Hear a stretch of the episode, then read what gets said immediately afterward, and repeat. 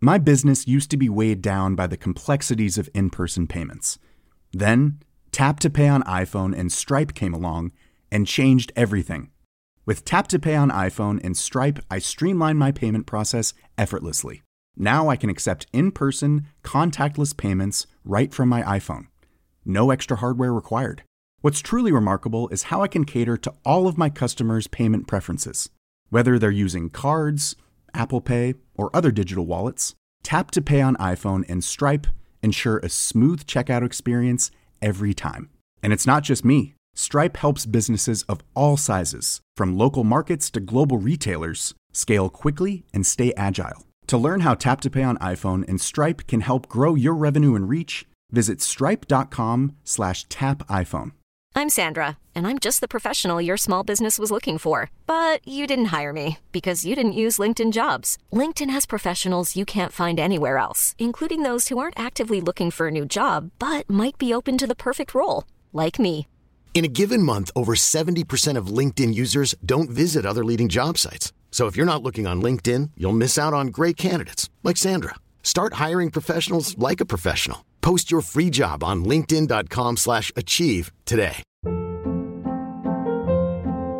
Hold up. What was that? Boring. No flavor. That was as bad as those leftovers you ate all week. Kiki Palmer here, and it's time to say hello to something fresh and guilt-free. Hello Fresh. Jazz up dinner with pecan-crusted chicken or garlic butter shrimp scampi. Now that's music to my mouth. Hello Fresh. Let's get this dinner party started. Discover all the delicious possibilities at hellofresh.com.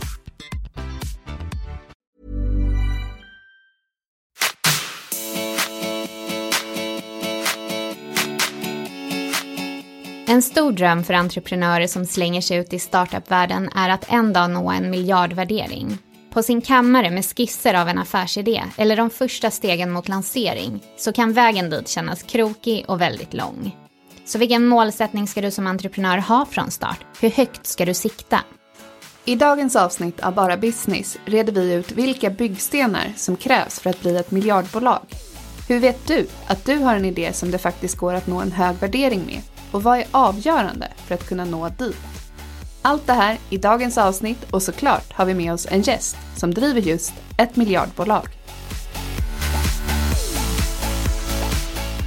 Idag fick man ju klättra in på kontoret Camilla för man möttes av massa kartonger i hela vår hall här. Mm, har kanske lite olika perspektiv på det här med ordning och reda. Nej men det som jag tycker är kul är ju att du har ju beställt eh, massa olika videoutrustning så att eh, det ska gå att göra väldigt snygga videos till olika initiativ och företag och sådär som vi sysslar med.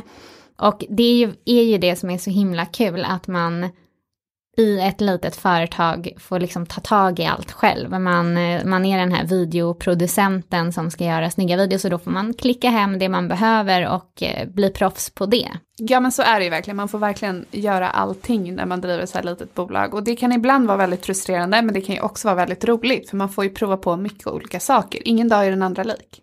Nej, man lär sig ju otroligt mycket, vilket är kul och väldigt givande säkert. Det kanske är svårt för sådana som jobbar på större bolag att förstå hur det är att jobba på ett litet bolag, att man just sitter typ med alla hattar själv och man är allt. För att det var lite kul här, här om veckan så skulle vi signa något avtal och då behövde styrelsen signa det. Och i vårt bolag så är det ju du och jag som är styrelsen, så det är liksom samma personer. Så det, ja, men det blir lite kul när man är i dialog med betydligt större företag som har många fler engagerade som ska signa avtal och så, men att man själv, där byter man typ hatt. Ja men ibland så har jag tänkt så här att det vore ganska skönt att bara ha en hatt. Jag undrar liksom så här, de som bara har en hatt, blir de inte väldigt uttråkade av att bara göra en sak? Alltså jag, jag undrar verkligen hur det skulle vara att bara kunna göra en sak.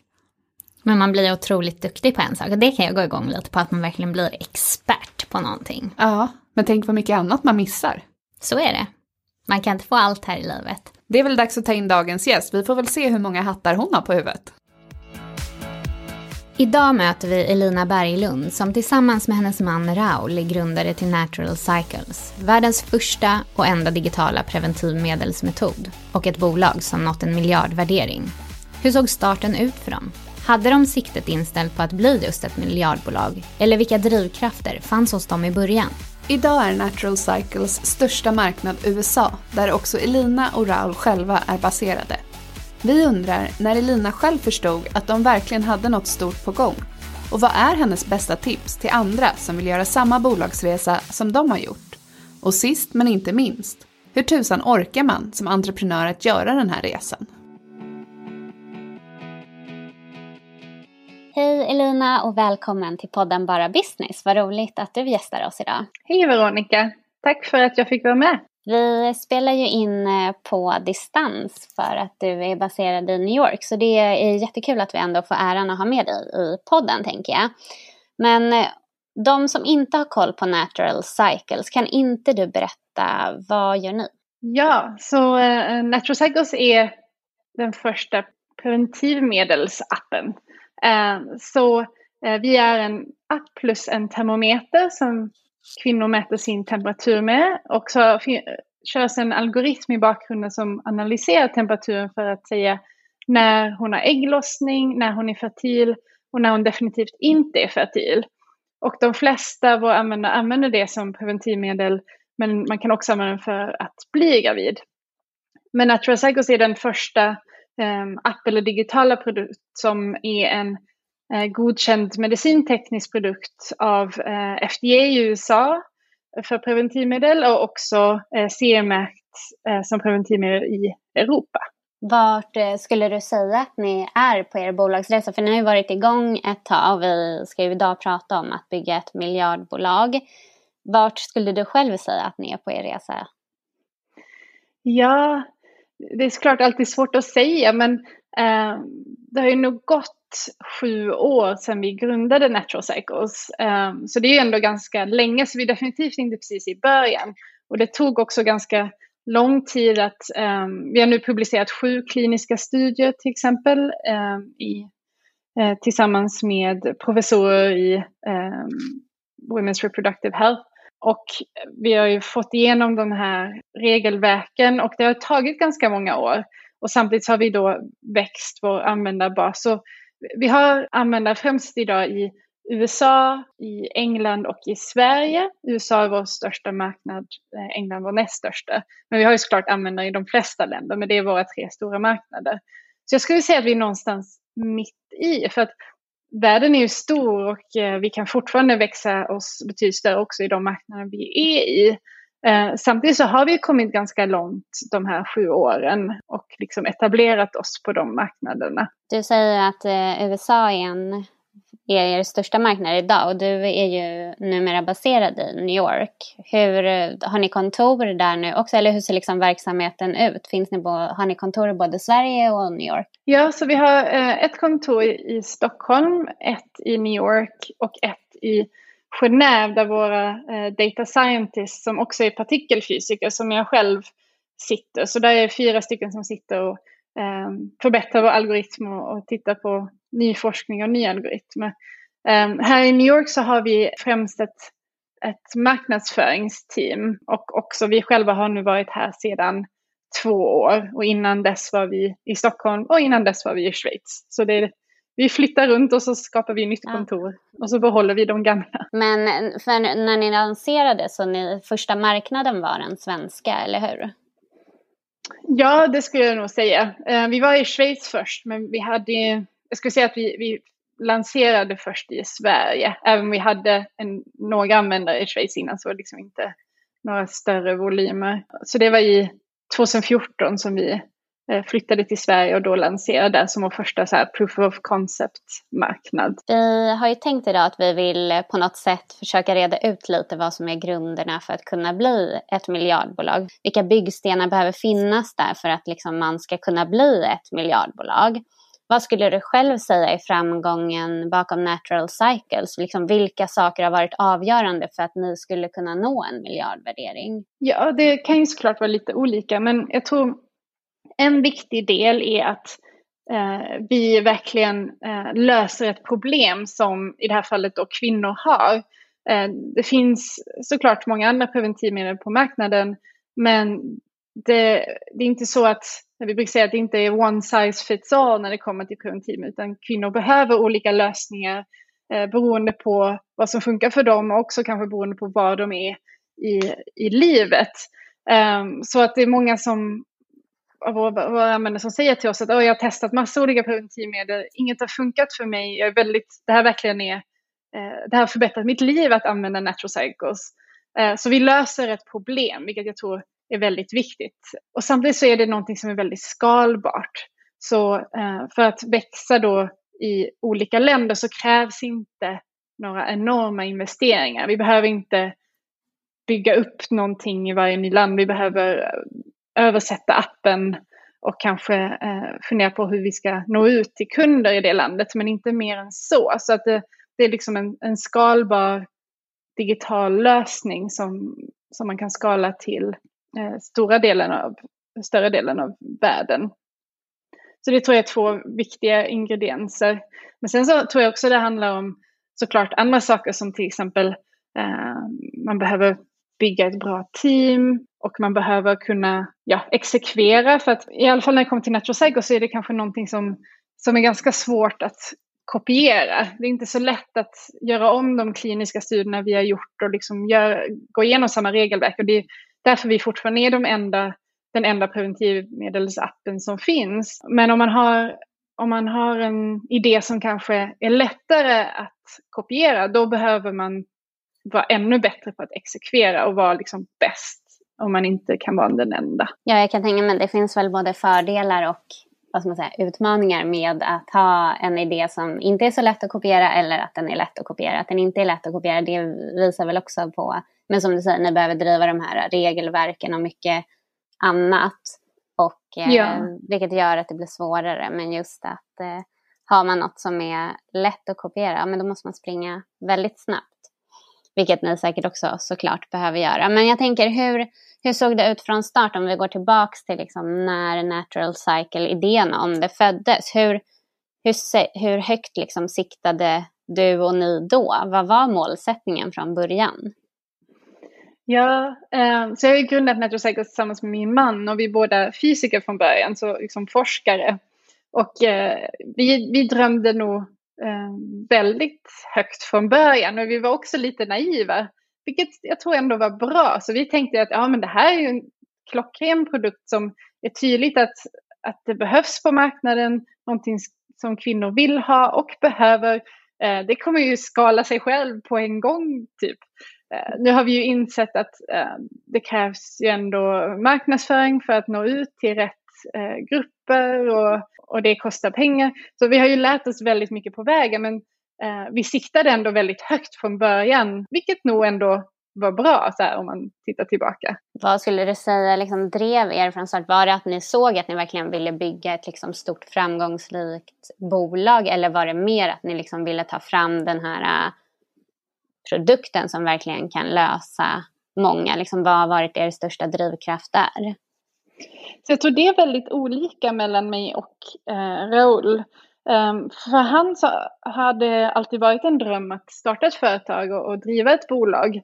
Så för honom var det nog mest att ja, bygga ett, ett stort företag. Men för mig har det mer handlat om produkten, om eh, kvinnors hälsa och, eh, och att driva innovation och forskningen framåt med det. Så det är väldigt olika, men jag tror att det är bra att det är olika för att då eh, drivs vi på olika sätt och intresserar oss för olika områden. Och det, det tror jag är en styrka när vi då ändå måste bry oss om både och. Ja men precis, jag kan tänka mig att det också kan vara olika faser där de här olika drivkrafterna blir mer eller liksom mindre viktiga. För när man till exempel ska utforma en produkt så är väl det här att, liksom, att verkligen lösa det här behovet är ju så otroligt viktigt. Sen senare liksom när det ska lanseras att man också kan tänka business och tänka stort och att det blir en viktig drivkraft då. Du var ju inne på att liksom er idé att den verkligen löser det här problemet har varit liksom en stor styrka. Och många startups som vi träffar sitter ju med det här. Hur kommer jag på liksom en tillräckligt bra idé som faktiskt går att bygga något stort kring? Vad, har du något tips där, liksom hur man ska tänka för att veta att ens idé på något sätt är tillräckligt bra för att kunna bli ett miljardbolag på sikt? Ja, jag tror det, det är nog svårt att... Jag tror det är lättare att veta om den inte är tillräckligt bra. Så att jag tror att när man har en idé eller några idéer så kanske det är bra att typ sätta sig ner och fundera på, okej, okay, men vad finns det för produkter ute idag? Vad är deras, hur, hur tjänar de pengar? Vad är deras utmaningar? Uh, samt tänka också, är det här skalbart? Hur skulle jag exekvera kring det här? Och Då kanske idén faller på någon av de här. Då till slut så kanske man bara har en idé kvar så man kan, man kan inte veta om den idén kommer bli en miljardbolag. Men man kanske kan veta att det definitivt att det inte definitivt inte kommer bli det. Men sen en idé är bara en idé. Jag tror att det mesta handlar nog till slut ändå om exekveringen. Ehm, det är nog ännu viktigare än själva idén skulle jag vilja säga. Vad, liksom, vad ser du är viktigt i den här exekveringen? Hur kan man själv liksom jobba med sig själv för att bli bra på det? Ja, um, det är nog bra att um, till exempel om man tar in pengar så, så är det nog bra att använda sina investerare uh, på så sätt att man, man försöker lära sig av deras erfarenheter. För de ser ju många olika bolag som går bra eller går dåligt och deras input kan vara väldigt bra i början. Och har man inte investerat så kanske det är bra att prata med någon annan, någon mentor eller någonting som som har drivit företag innan. Eh, så man inte faller på de här första enkla misstagen. Eh, så att man inte behöver lära sig allting från scratch. Men sen lär man ju sig otroligt mycket medan man driver bolag. Och vi har gjort många saker rätt men också många saker fel. Men det viktigaste slut är nog att man, att man inte ger upp. För att trots att man ibland tar fel beslut eller att någonting inte går som man har tänkt sig. Så länge man inte ger upp så får man ju ändå alltid en ny chans att göra det bättre. Du är inne själv på investerare om man väljer att ta in det eller inte. Och ni har ju tagit in investerare i flera olika rundor. Hur ser du på investerarnas eh, roll? Vad har de gett er? Och kanske så här om du ser tillbaks, vad, vad hade du gjort annorlunda just kring att ta in investerare? Ja, jag tycker att eh, framförallt i början när allting var nytt för oss så, så hjälpte de till mycket. De connectade oss med eh, viktiga personer som kanske kunde någonting som vi behövde lära oss, till exempel när det kommer till regelverk. Hur, hur blir man en medicinteknisk produkt? Det, det kunde de hjälpa till att i alla fall sätta ihop oss med rätt personer som kunde det. Men sen det, den största skillnaden är ju att investerarna faktiskt investerar pengar. Och det är ju de pengarna som, som faktiskt gör störst skillnad. Att man kan anställa ett team, man kan, man kan komma Eh, längre. Eh, dock så lyckades vi bootstrappa till att, att ha en färdig produkt innan vi tog in pengar, vilket jag tror var ganska bra för att om man bara har en idé och inte en produkt så tror jag att man, man ger bort väldigt mycket av företaget på en gång. Så man bara, om man kan lyckas liksom ha någon slags MVP innan man tar in pengar så tror jag att det är bra. Eh, sen så gav vi bort ändå alldeles för mycket aktier den första rundan. Eh, just för att vi var lite naiva och vi inte förhandlade på det, det förslaget vi fick. Och det, det, kan, det skulle vi gjort att vi skulle liksom frågat någon annan. Eh, är det här en bra deal? Ska vi förhandla här eller ska vi bara ta det? Eh, för, för just för grunderna så är ju första rundan där som man blir utspädd som mest. Du säger att ni hade, liksom, ni hade bootstrappat bolaget ändå eh, en bit. När tog ni in första rundan? Så vi tog in första rundan ungefär samtidigt som vi flyttade till Sverige och eh, hade fått ut första versionen av appen. Så vi, vi hade några användare, vi hade liksom några proof points, vi hade en app, en produkt. Eh, men vi, vi hade inte kommit så långt att vi hade några större volymer av användare eller att vi liksom hade lyckats få till vår business model, att vi, att vi fick in några större summor inkomst. Eh, så långt hade vi inte kommit. Du är ju inne på era användare och ja, ni som många andra företag kräver ju liksom att ni bygger den här användarbasen, att folk använder er tjänst eh, kontinuerligt. Hur byggde ni användarbasen från start och växte den? För det känns ju som att ja, men många startups idag, det är verkligen, det är en sak, det, det, är aldrig lätt att lansera en produkt eller tjänst, men det är någonstans här, man, dit kan man ju ta sig, men att sen också bygga just användarna som blir otroligt viktiga kanske för att ta in senare investeringar och blir det som, ja, de blir verkligen värdefulla för bolagets utveckling. Hur såg ni till att växa antalet användare i starten? Ja, um, som du säger så är inte det alltid så lätt. Så vi, eh, fick ju testa oss fram och vi testar fortfarande hur bästa sättet att nå ut. Men jag tror det går väldigt mycket hand i hand vad man har för businessmodell. Uh, så att många, många appar väljer att, att vara eh, gratis eller ha freemium-modell så att man då behöver ta in, få in väldigt många användare för det är bara en liten del som faktiskt genererar någon inkomst. Ehm, det valde vi ganska tidigt att inte göra så utan snarare ta betalt för vår tjänst och därmed också kunna ha färre användare. Just för att vi tänkte att en app som är en medicinteknisk produkt som preventivmedel är kanske inte någonting som alla laddar ner bara sådär, utan snarare ett ganska stort beslut att ta vad man ska använda för preventivmedel. Så att, men däremot så ger vi ganska, eh, vi ger betydligt större värde till våra användare än en gratis app som till exempel en, en mensapp som bara eh, säga när man ska få mens eller så. Så att vi valde då att då ta betalt med en subscription model. Men då kan vi också spendera mer pengar att försöka få in rätt användare och man behöver inte ha lika många användare som om man har en gratis app eller en freemium-modell. Vilka kanaler skulle du säga att ni har sett har varit mest framgångsrika för att ta in användare och få in de här rätta användarna till Natural Cycles?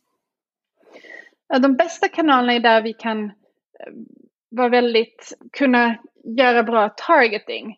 Eh, så om man tänker på till exempel om man har en annons i tidningen eller tv-reklam så är det inte särskilt mycket targeting. Det går ut till alla som tittar på den här tv-kanalen eller läser den här tidningen. Och där, det är fördelen med digital marknadsföring. Att man kan då säga, ja ah, men okej, okay, kvinnor mellan eh, 25 och 35 är eh, i den här staden är de som skulle vara främst intresserade av natural cycles. Så då är ju digital marknadsföring betydligt bättre och funkar bättre för oss också. Och då kan vi också mäta vad som faktiskt funkar och inte. Snarare om man gör någonting eh, som inte är digitalt, då är det mest att man kanske hoppas på att det funkar men det är svårt att faktiskt mäta det. Vi ställde lite frågor till våra följare på Startup Story på Instagram inför att vi skulle prata med, de visste inte att vi skulle prata med dig, men med någon som har byggt ett miljardbolag. Och då fick vi en fråga, liksom hur, hur, hur tusan klarar man det med hälsan i behåll? Så liksom, hur, har, hur har du som entreprenör orkat alla de här åren? Ja, det kan ju såklart vara ganska klurigt. Jag jobbar ju innan som partikelfysiker. Jag måste säga att där, det är faktiskt lättare nu än vad då. Jag var med om, om eh, Higgs, eh, upptäckten av Higgspartikeln som sedan ledde till Nobelpris. Och då, då jobbade vi typ nästan dygnet runt i ett år innan, till och med julafton, nyårsafton. Det var liksom inte en dag ledig på ett år.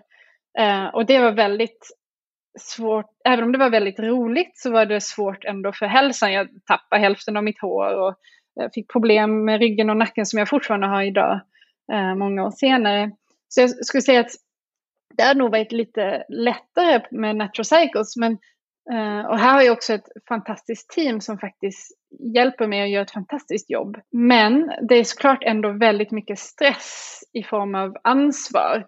Vi vet ju att om, om, vi, om pengarna tar slut så, så blir det ingen Natural mer och då, då kan vi inte betala löner till vårt team längre. Så att, att hela tiden ha det i bakhuvudet är ju såklart påfrestande. Men däremot så tycker jag att det verkligen hjälper att ha en medgrundare och särskilt nu att jag, jag grundat Natural tillsammans med min man så delar vi ju hela tiden på den här bördan och kan också då prata med varandra om det och stötta varandra.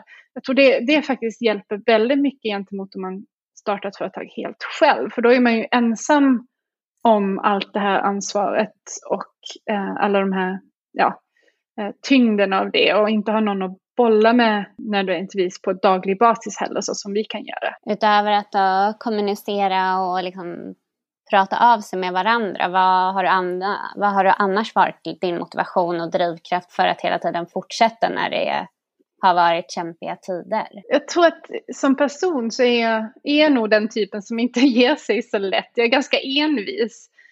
Um, och jag har ganska mycket sån här kämpaglöd, det har jag alltid haft jag vet inte riktigt var den kommer ifrån, men, men så har det alltid varit. Jag på något sätt måste alltid göra mitt bästa och kämpa vidare hur det än går.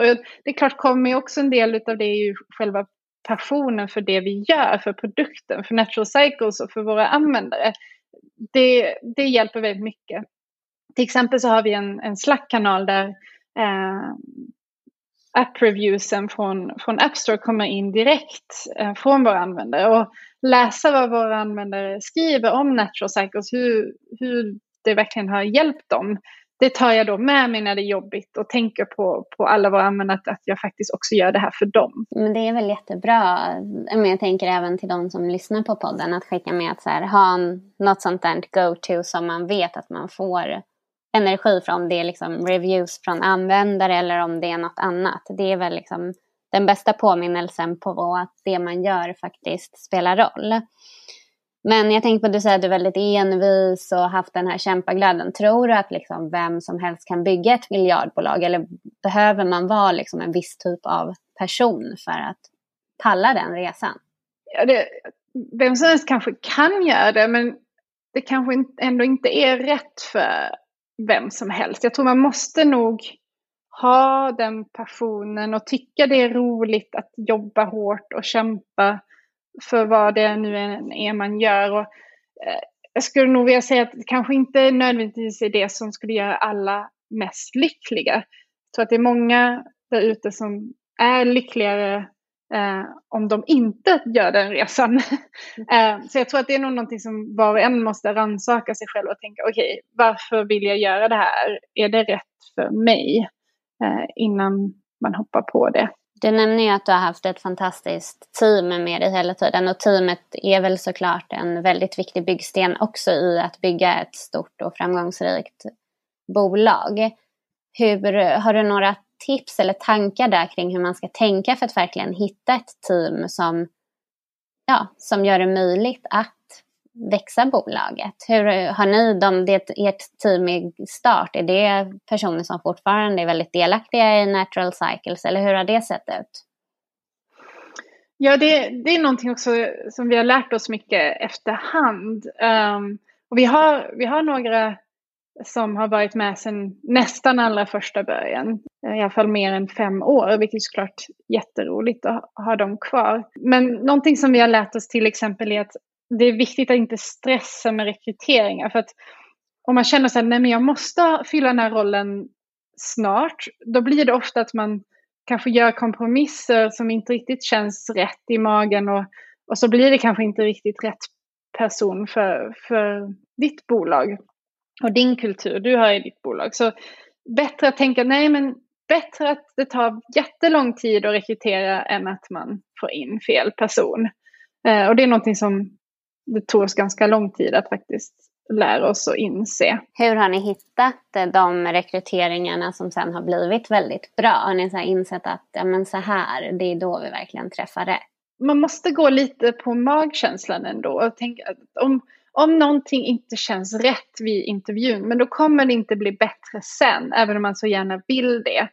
Um, och så tror jag att det är viktigt att man spenderar ändå en del tid tillsammans. Så att att ha flera runder eh, av intervjuer också, att personen då inte bara träffar den som anställer men också andra i teamet, eh, tror jag är viktigt. Så det, det, är värt att ta den tiden, både från en själv och de anställda, att, att, eh, så att så att det blir rätt. Det, jag kan tänka mig att det, liksom, det är en lång resa av lärdomar med natural cycles. Men vad skulle du säga är den viktigaste som du tar med dig om du skulle göra en liknande resa igen? Eller liksom ditt viktigaste råd till någon som har drömmen om att bygga ett miljardbolag? Ja, jag skulle säga nog att, att det är att, att följa både sin passion och sin magkänsla. Varje gång man man tar beslut som inte känns rätt eh, och som man egentligen inte vill ta eh, så blir det inte så bra heller. man, man startar det här företaget för det är någonting man verkligen tror på. Och då måste man fortsätta tro på det och fortsätta köra sitt race. Jag fick en gång en kommentar från eh, investerare i en period då det inte gick så bra för Natural Cycles. Att han tyckte det var att, som om vi drev Natural Cycles för, för våra mammor, sa han. Men jag tror inte våra mammor hade så mycket att göra det, men det var snarare att vi kanske drev företaget för våra investerare just då och tog liksom beslut som vi kände att de skulle vara nöjda med. Men då blev det inte så bra. Bättre att liksom fortsätta på det som man startade bolaget för och behålla den kulturen och fortsätta ha roligt också medan man driver sitt bolag. Annars kommer man tröttna. När kände du själv att ni hade lyckats och det här verkligen kunde bli något stort? Har du någon så här tillfälle då du, ja men det här, det här kanske faktiskt kan bli någonting? Ja, definitivt. I början så var det nog den första vågen av större mängd användare också sen följa dem och se att ja, men det, här, den, det här är någonting som de uppskattar att använda. Det är inte bara för att jag är forskare och partikelfysiker som jag tycker det är intressant och förstå min egen kropp och se data på min egen kropp, utan det verkar vara någonting gemensamt för de flesta kvinnor där ute. Och sen såklart när vi fick igenom att vi fick bli ett en preventivmedel eh, både i Europa först 2017 och sen eh, för, i USA av FDA 2018. Det, det var ju de största milstolparna definitivt för Natural Cycles. Det har ju varit en del utmaningar på vägen också. Ni har ju liksom, man har ju läst väldigt mycket om er och ni har fått väldigt mycket uppmärksamhet. Ja, men både positiv och ibland liksom mindre positiv. Hur har du som entreprenör hanterat det här? Ja, det kan vara jättetufft. Eh, särskilt när man känner att en, ens produkt har blivit väldigt missförstådd. Eh, det är ju tyvärr inget preventivmedel som är 100% effektivt. Um, och Natural är uh, ungefär lika effektivt som p-piller men då mindre effektivt än en spiral till exempel som är inne i kroppen och man glömmer bort. Men mer effektivt än uh, om man till exempel bara använder kondom. Men medier kan ju då ta, så fort det såklart blir då oönskade graviditeter, vilket man inte kommer ifrån när man jobbar med preventivmedel. Det kan ju bli väldigt jobbigt, dels på grund av att man vill ju att alla ens användare ska vara nöjd med produkten och det är ju svårt om de faktiskt har en oönskad graviditet och om då media också blåser upp det så, så blir det ju ännu tuffare. Men för mig har det varit då viktigt att ja, ta ett djupt andetag och, och bottna i att jag vet att Natrocycles är en väldigt bra produkt och det har det ju också visat gång på gång i kliniska studier när vi har haft Läkemedelsverket som har tittat på det så har de ju alltid dragit slutsatsen att vi är så effektiva som våra studier visar och vi är en viktig produkt på marknaden. Så att jag måste ju helt enkelt komma ihåg det, att jag gör det för våra användares skull. För att eh, vi vet ju att om inte Natural Cycles hade funnits så hade det varit mer oönskade graviditeter än om vi finns. Så att det måste gå tillbaka till, till fakta snarare än åsikter. Känner du att det har varit lätt att få ut, för media kan ju vinkla det just som du säger åt ett håll och sen lyfter man till exempel inte att det blir oönskade graviditeter då med andra preventivmedel. Det kanske inte är lika intressant utan det blir intressant för att det är ny och ny, lite up and coming och ett nytt preventivmedel. Ja, men har det varit lätt att få ut den här faktan som ni faktiskt bygger på att ni är ett liksom bra alternativ? Har det varit svårt att få ut det efter när det kanske har blivit en sån här mediastorm om oönskade graviditeter? Hur jobbar man som bolag med att få ut det? Nej, det, det, har definitivt inte varit lätt och särskilt inte i Sverige skulle jag vilja säga. Lättare i andra marknader än just i Sverige. Men nej, det är faktiskt väldigt svårt att tvätta bort en sådan stämpel när man väl fått det. Och eh, det har tagit oss lång tid att faktiskt komma tillbaka från det. Eh, men jag försöker blicka framåt och inte tänka så mycket på det som har varit. Nej, och ni har ju byggt verkligen en fantastisk eh, tjänst som eh, många gillar. Och vad, vad har ni just på gång framåt? Vad, vad, är, vad händer härnäst för er? Ja, det är väldigt mycket spännande på gång just nu måste jag säga. Vi håller just nu på, som säkert många bolag gör, eh, planera för Q4 och eh, 2021. Vi har jobbat nu i ett år på ett, väldigt spännande samarbete som gör att ja, det kommer, man kommer kunna använda Netrocycles på ett annat sätt än att mäta sin temperatur på morgonen.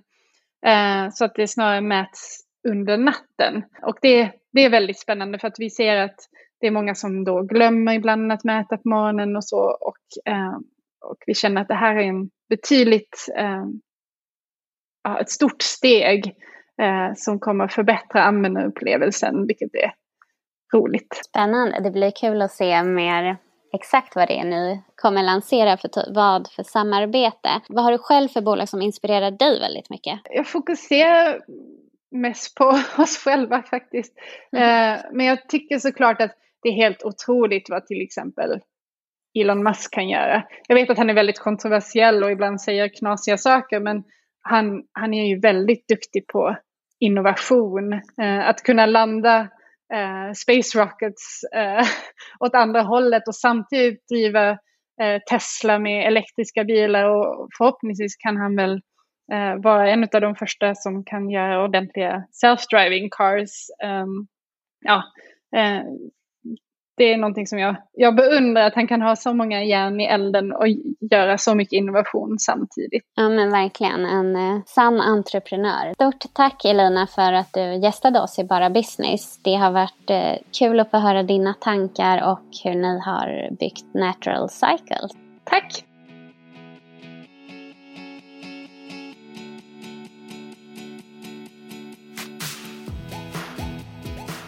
Det var så roligt att vi fick till en intervju med Elina även fast hon bor i New York och det var kul att få podda lite på länk den här veckan. Någonting som jag tar med mig från intervjun är att hon sa att det var bra att hon och hennes man Raul hade haft olika drivkrafter för att det blir en styrka att man faktiskt bryr sig om olika områden i bolaget under utvecklingen.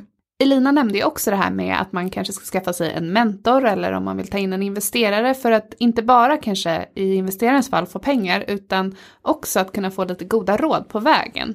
För man kanske kan undvika de vanliga missarna om man får lite goda råd på vägen med någon som har lite erfarenhet. För det är ju så att vissa saker, de kan man undvika. Sen återkom ju Elina till magkänslan vid flera tillfällen. Och det var väl någonting när hon såg tillbaks, att så här, en lärdom att faktiskt lita på magkänslan. Oavsett om det handlar om att rekrytera och, eller om det handlar om liksom viktiga beslut i bolaget. Att så här, i efterhand så, magkänslan, den, den är ofta rätt. Det kan jag faktiskt hålla med om. Jag, jag litar väldigt mycket på min egen magkänsla. En sak som hon också nämnde som jag tycker kan vara värt att lyfta här, det är att sätta upp en Slack-kanal för sina app-reviews. Det tycker jag var superkul att hon använde det som ett sätt att hitta motivation och ta med sig lite när det är jobbigt ibland. Det finns ju många miljardbolag i Sverige idag ändå, måste man ju säga. Och vi har ju kikat på några som, där man då är miljardvärderare och är någonstans kanske räknas som att man har varit ett snabbfotat startup.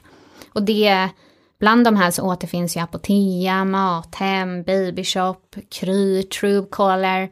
Så det är verkligen ändå en ganska bred bransch tycker jag. jag kan, man kan ju tänka sig att så här, ett miljardbolag, det blir man om man driver ett techbolag. Men just att de här e-handlarna faktiskt också har nått en miljardvärdering tycker jag är kul att se.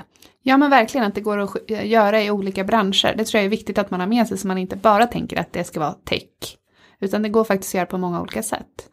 Eh, vi vill ju också förtydliga att det vi pratar om idag när vi pratar om miljardbolag är ju bolag som är värderade till en miljard kronor. Nästa nivå det är ju en miljard dollar och då är man ett unicorn.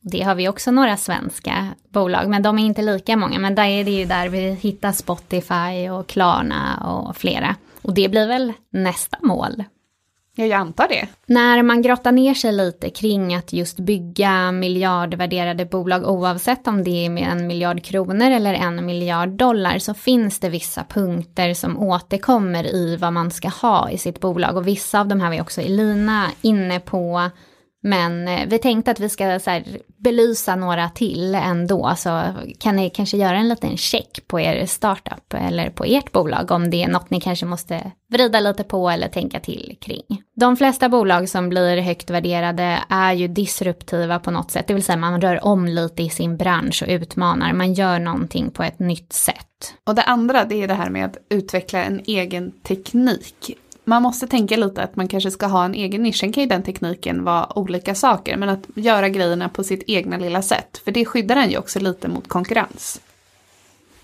Sen är ju teamet otroligt viktigt och det handlar ju både om att kunna genomföra idén, att du sitter på rätt kompetens så du faktiskt kan göra verklighet av dina idéer. Men det är också otroligt viktigt för att kunna attrahera investerare.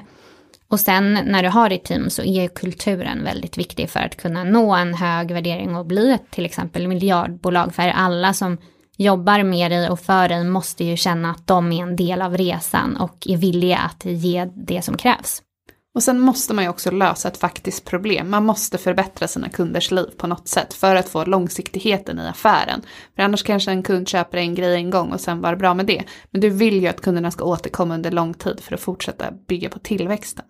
Där tror jag man ska vara lite tuff mot sig själv, att man verkligen säkerställer att man löser det här problemet. Så att man inte på något sätt försöker lite försköna sin lösning och att ja, men den är nog bra eller det här vill väl alla. Att man verkligen är krass, att så här, men förbättra det här vardagen eller förbättra det här livet eller situationen för många personer. Och just det där med många personer tror jag är viktigt också, för det räcker ju inte med att lösa problemet för ett fåtal. För ska du bli ett unicorn, då måste du ha många kunder. Sen så behöver du ju hitta en affärsmodell så du kan tjäna pengar och så du kan skala snabbt. Och här vet man ju historiskt sett finns det ju till exempel Spotify som kanske inte tjänade pengar så himla snabbt och det tog tio år innan de började gå med vinst. Idag så går det ju så himla snabbt och det finns det bubblar ju i startupvärlden så du måste kunna tjäna pengar ganska snabbt eller i alla fall veta hur du har tänkt att tjäna pengar. Tycker jag låter som ett bra avslut på dagens avsnitt. Nästa vecka är vi tillbaka med ett nytt spännande avsnitt och fram till dess så kan du följa oss på A Startup Story på Instagram. Och glöm inte att dela bilder när ni lyssnar på podden för det är alltid lika roligt och tagga oss i dem så delar vi jättegärna dem. Vi ses nästa vecka, eller vi hörs nästa vecka. Ciao, ciao. Tack och hej.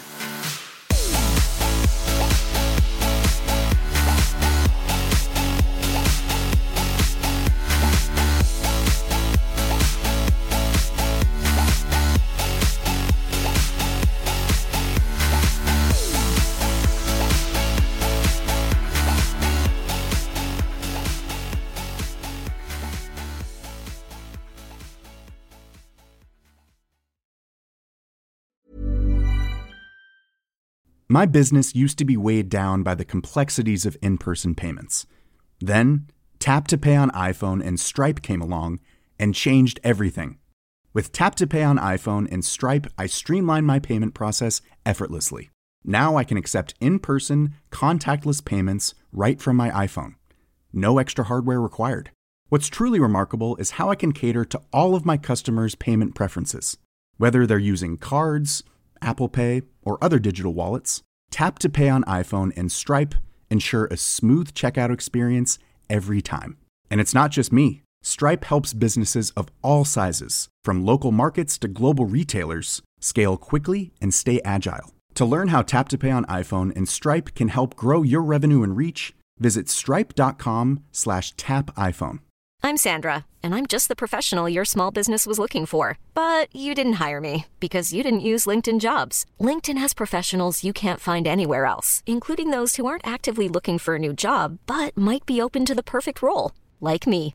In a given month, over 70% of LinkedIn users don't visit other leading job sites. So if you're not looking on LinkedIn, you'll miss out on great candidates like Sandra. Start hiring professionals like a professional. Post your free job on linkedin.com/achieve slash achieve today.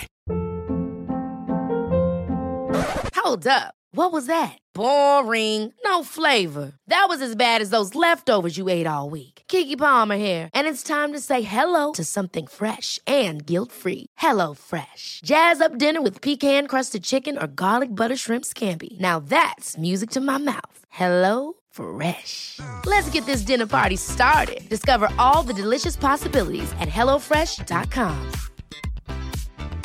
Hey, it's Ryan Reynolds, and I'm here with Keith, co star of my upcoming film, If, only in theaters, May 17th. Do you want to tell people the big news? All right, I'll do it. Sign up now and you'll get unlimited for $15 a month in six months of Paramount Plus Essential Plan on us. Mintmobile.com slash switch. Upfront payment of $45 equivalent to $15 per month. Unlimited over 40 gigabytes per month. Face lower speeds. Videos at 480p. Active Mint customers by 531.24 get six months of Paramount Plus Essential Plan. Auto renews after six months. Offer ends May 31st, 2024. Separate Paramount Plus registration required. Terms and conditions apply if rated PG. There's never been a faster or easier way to start your weight loss journey than with PlushCare. PlushCare accepts most insurance plans and gives you online access to board-certified physicians who can prescribe FDA-approved weight loss medications like Wigovi and Zepbound for those who qualify. Take charge of your health and speak with a board-certified physician about a weight loss plan that's right for you. Get started today at plushcare.com slash weight loss. That's plushcare.com slash weight loss. plushcare.com slash weight loss. Hey, it's Danny Pellegrino from Everything Iconic. Ready to upgrade your style game without blowing your budget? Check out Quince. They've got all the good stuff shirts and polos, activewear, and fine leather goods, all at 50 to 80% less than other high end brands. And the best part? They're all about safe, ethical, and responsible manufacturing. Get that luxury vibe without the luxury price tag. Hit up quince.com slash upgrade for free shipping and 365 day returns on your next order. That's quince.com slash upgrade. My business used to be weighed down by the complexities of in person payments. Then, Tap to Pay on iPhone and Stripe came along and changed everything. With Tap to Pay on iPhone and Stripe, I streamlined my payment process effortlessly. Now I can accept in person, contactless payments right from my iPhone. No extra hardware required. What's truly remarkable is how I can cater to all of my customers' payment preferences. Whether they're using cards, Apple Pay, or other digital wallets, Tap to Pay on iPhone and Stripe ensure a smooth checkout experience every time. And it's not just me. Stripe helps businesses of all sizes, from local markets to global retailers, scale quickly and stay agile. To learn how Tap to Pay on iPhone and Stripe can help grow your revenue and reach, visit stripe.com slash tap iPhone. Hold up. What was that? Boring. No flavor. That was as bad as those leftovers you ate all week. Kiki Palmer here, and it's time to say hello to something fresh and guilt-free. Hello Fresh. Jazz up dinner with pecan-crusted chicken or garlic butter shrimp scampi. Now that's music to my mouth. Hello Fresh. Let's get this dinner party started. Discover all the delicious possibilities at hellofresh.com.